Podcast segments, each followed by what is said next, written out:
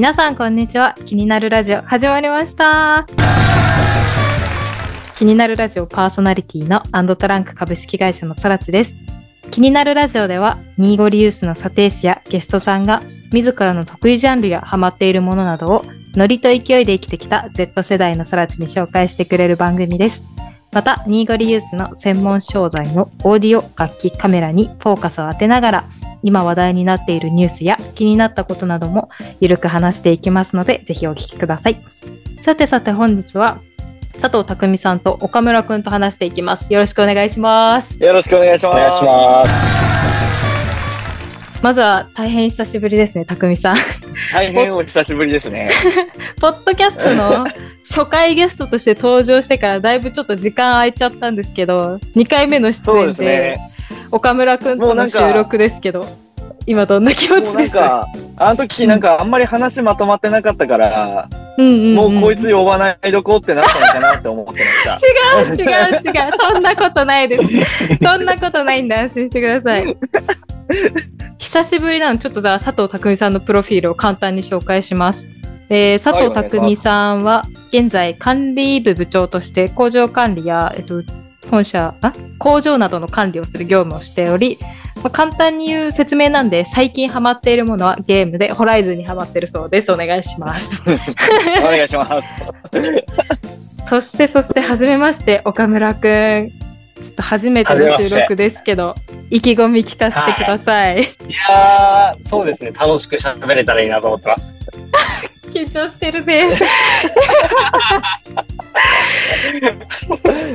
あれ、岡村そんな感じ？いや、さあ、もうちょっと盛り上げていきましょうか。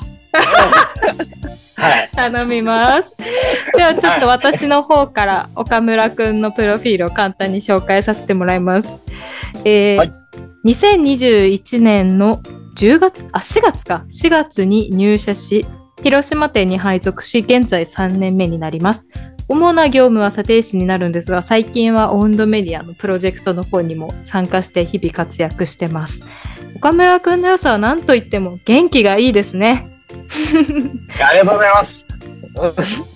いつもやっぱちょっと笑顔がすごい明るいので明るい雰囲気を持ってる岡村くんの存在はやっぱ周りの人々にポジティブなエネルギーを与えてるなって思っててすごい素敵だなと思います。でありがとうございます。最近あった嬉しかったことを事前のアンケートで聞いたんですけどそれがなんか3年前にカラオケで練習してる動画が携帯に残っててそれを見たらその時の表情がすごい苦しく歌ってたけどそれを今結構歌いやすくなってるっていうことで自分の成長が嬉しかったことみたいです。その曲ってなんて曲なの？それ、えっと、ウーバーワールドっていうバンドの金字塔って曲なんですけど、金字塔。なんかめ、もう、聞くに耐えないぐらい辛そうに歌ってて。高音がってこと？で、そうです、そうです。こうめっちゃ高いんですよ、その曲。ああそうなんだ。で、なんかもう聞くに耐えないぐらい苦しそうに歌ってて、今結構すんなりそれ歌えちゃうんで、うわおいすごい。俺結構成長したなと思って。いいねいいね。嬉しかったです。はあーえーじゃあさ最近とかも結構カラオケとか行く感じなの？い、いや、最近は全然カラオケ行ってないですね。あ、そうなんだ、そうなんだ。てな感じで、ちょっと歌う専門のってわけでもないんですけど、本日はこの佐藤匠さんと岡村くんの歌う査定士としてお二人に話をしていきますので、ぜひ皆さんお付き合いください。じゃあ、えっと、そもそもお二人が歌うことが好きになったきっかけを聞きたいんですけど、じゃあ、匠さんから聞いていいですか？僕ですか？はい。好きになったきっ歌かう？け、うん。いや、もう気づいたらうんうん。歌ってたっていうのが、うんうんマジ、マジで、うん、なんか正しくて、その表現が一番正しくて、気づいたらこいつまた歌ってんぞみたいな。いや、そう。だって自分がさ、そのちっちゃい頃の記憶って全然ないじゃん。まあそうだね。うん。ね。で、もう全く記憶のない段階の時の話を、まあ母親とかから聞くと、うん。なんかテレビの前で、うん。ああの、と、なんだ、その時から M ステとかはあったのか？あったと思うね、私たちの世代は。多分当時あったと思うんだけど、うんもうそこで、うん。あの、TM, TM レボリューションの西川さんが歌歌ってるところとかに合わせてテレビの前で俺も歌ってたらしい。You say 夏がってやつでしょ。そうそうそうそうそう。それ歌ってたのかよ。激しいな。ちょっそう、とそれはもうなんか聞きたかった。うん。から歌ってて、歌うの多分好きだね、みたいな感じうんうんでう、ん父親も母親もカラオケ好きな人だったうんから、うんもう幼稚園、小学校とかはもう家族でうん定期的にカラオケ行ってた記憶が、うなんあるかな。へえ、すごいな、それ。私ないかも。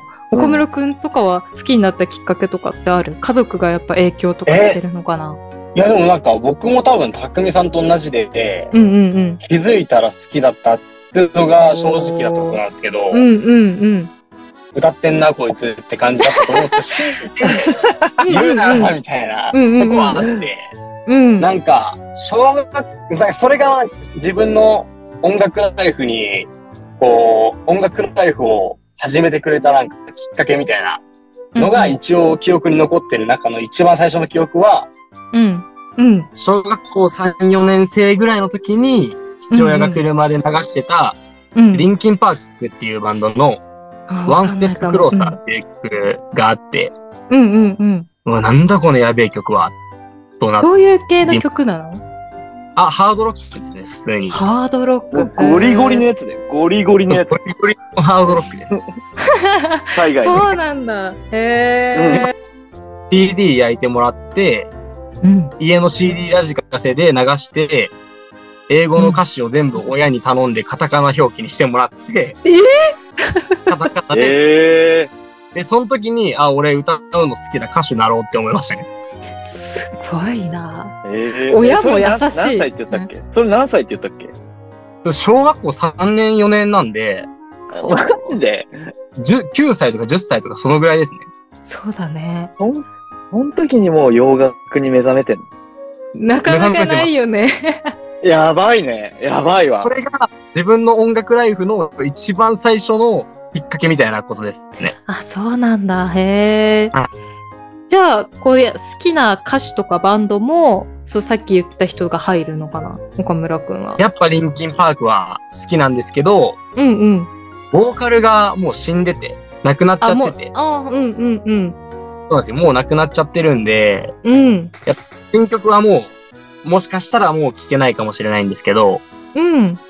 でもリンキンパークって1996年結成のバンドなんで、お？うん。27年前に結成されたバンドなんですよ。おっと、生まれ年。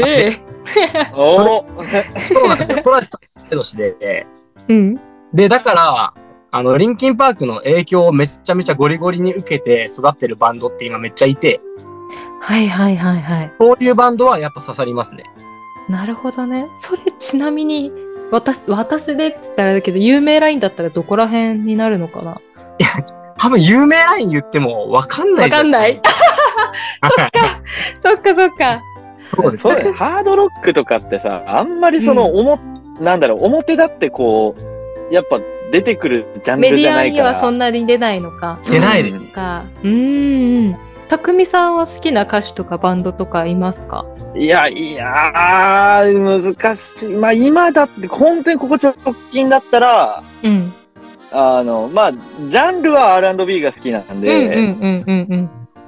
なので、まあ、本当ここ直近だったら、清水翔太さんとか、うん本当ここ最近、つい先日、ソロアルバムを出された、ドーベルマンインフィニティっていう、エグザイルのグループの、ほうほうほう。エグザイル一族のグループの中のお一個の、あの、グループがあるんだけど、そのうんうん。ソロボーカル、まあ、ボーカルの人が、ソロで出したアルバムへー。とかは R&B、まあ、その人がもともと R&B 好きでっていう話で。あ、そうなんだ。え全然話変わるけどさ、 EXILE 一団だからさ、中目黒行きたいなとかあるの？中目だよね違ったっけ？そうそうそうそうそう。だよねそこ行きたいなとかある中事務所前とか。ない か。全然ない。そうない。いや、ごめん。でも高校生とかの当時は俺思ってたかも。ああ、そうだよね。で私の友達追っかけいてさ、うん。そこの中目で保育園の栄養士やってる子いる。好きすぎて。ええすごいよね。マジガチファン。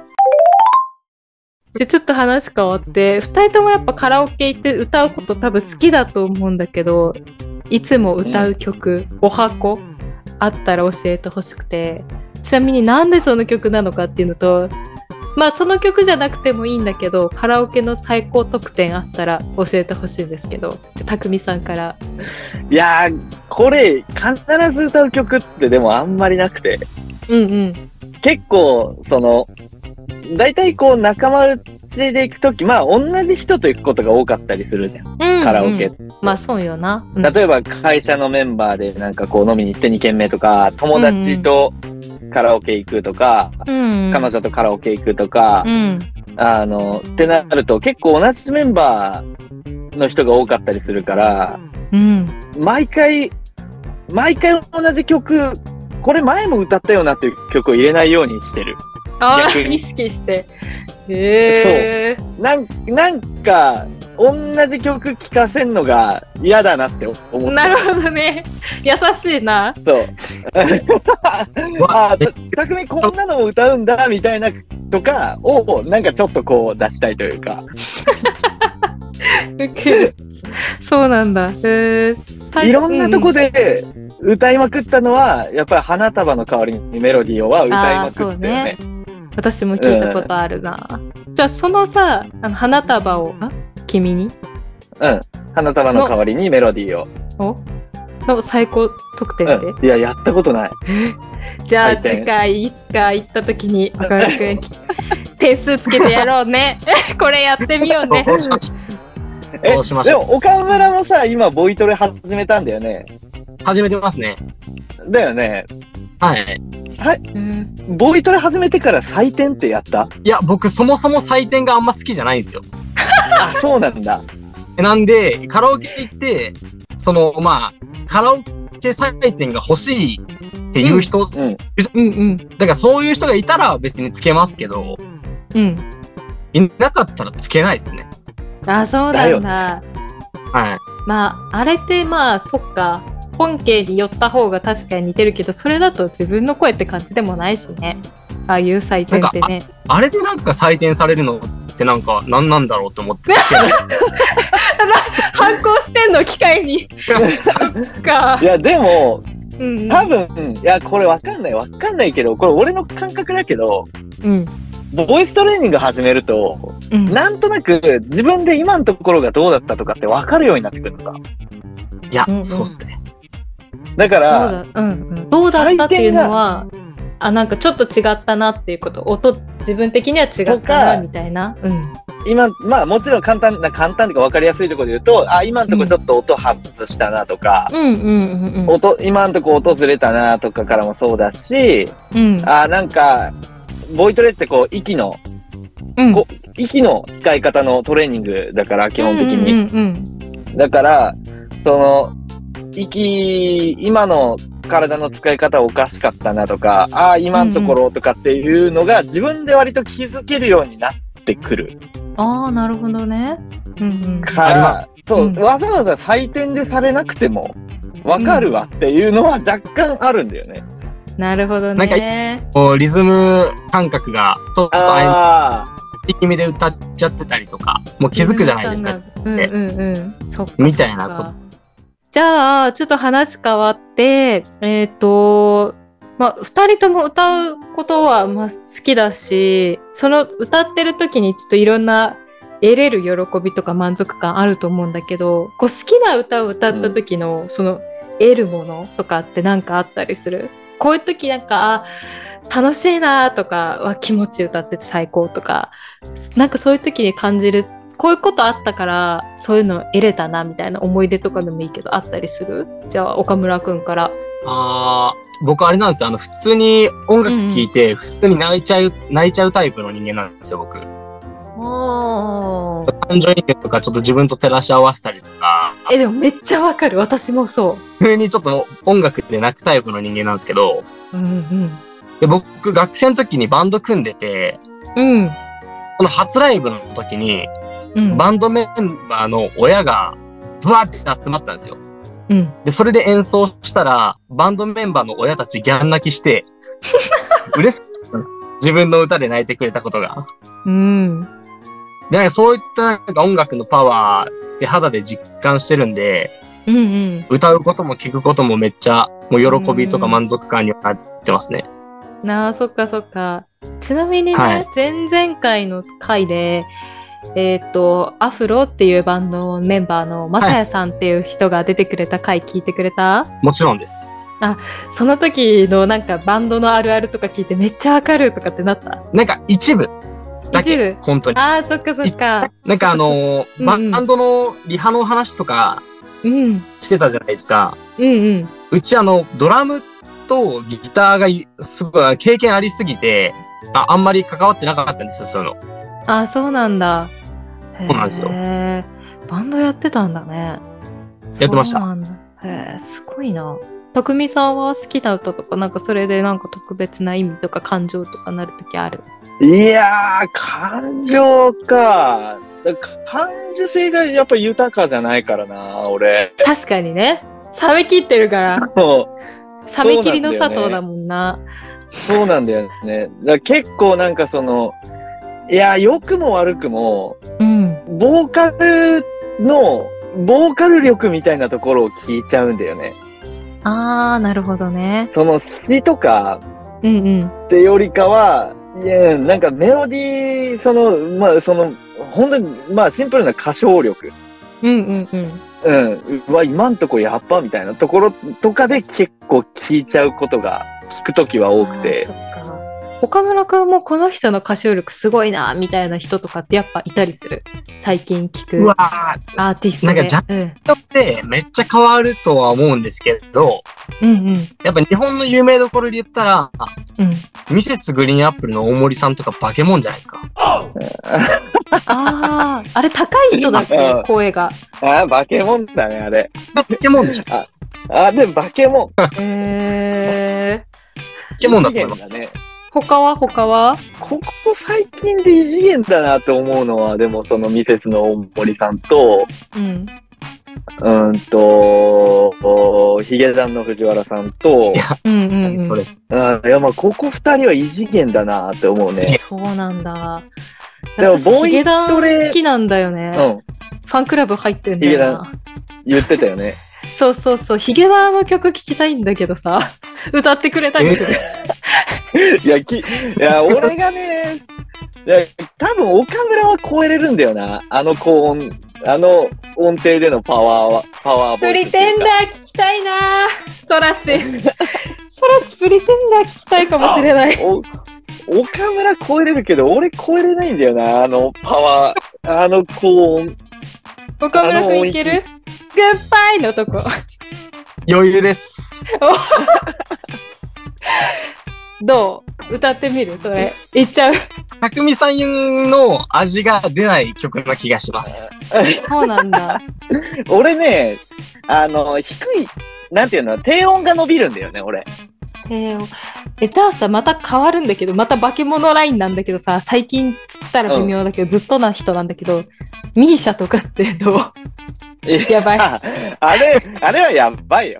あの人、だって、あれ、日本日本人でしょ。人で、だって、いや、喉はボイ人じゃない。いやまあ、だってあの人、ゴスペルの人だからね、だって多分。喉は日本人じゃないわ、名言だな。それは。本当に。最初の頃の曲とかなんて、ホイッスルボイスガンガン使って、マライアみたいな歌い方してるじゃんで。あれはちょっと、ジンの曲とか、あ、ジンのど曲んなんでしたっ会いたく会いたくて今じゃない？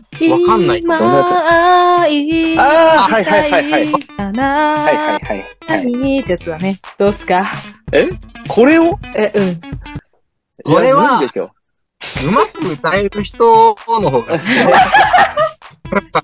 いや、キー下げはね、キー下げ、時間かかっちゃうからやめた方がいいと思う。そっかそっ音か。源用意するのも難しいんだよね。ですね。あーまあそういう感じで、ちょっとじゃあお二人に曲は任せるかな。わかりました。はい。じゃあ何か皆さん歌ってくれると思うので、ちょっとじゃあ楽しみにしててください。じゃあ一旦こんな感じではい。前半は終わりたいと思います。気になるラジオでは皆さんからのお便りを募集しています。番組概要欄の Google フォームより気になったことや番組についてなどの感想などをどしどしお寄せください。この番組は毎月5月9日に不定期で公開をしていますので気に入っていただけましたらフォローしていただけると嬉しいです。本日は最後までお聞きいただきありがとうございました。バイバーイはーい。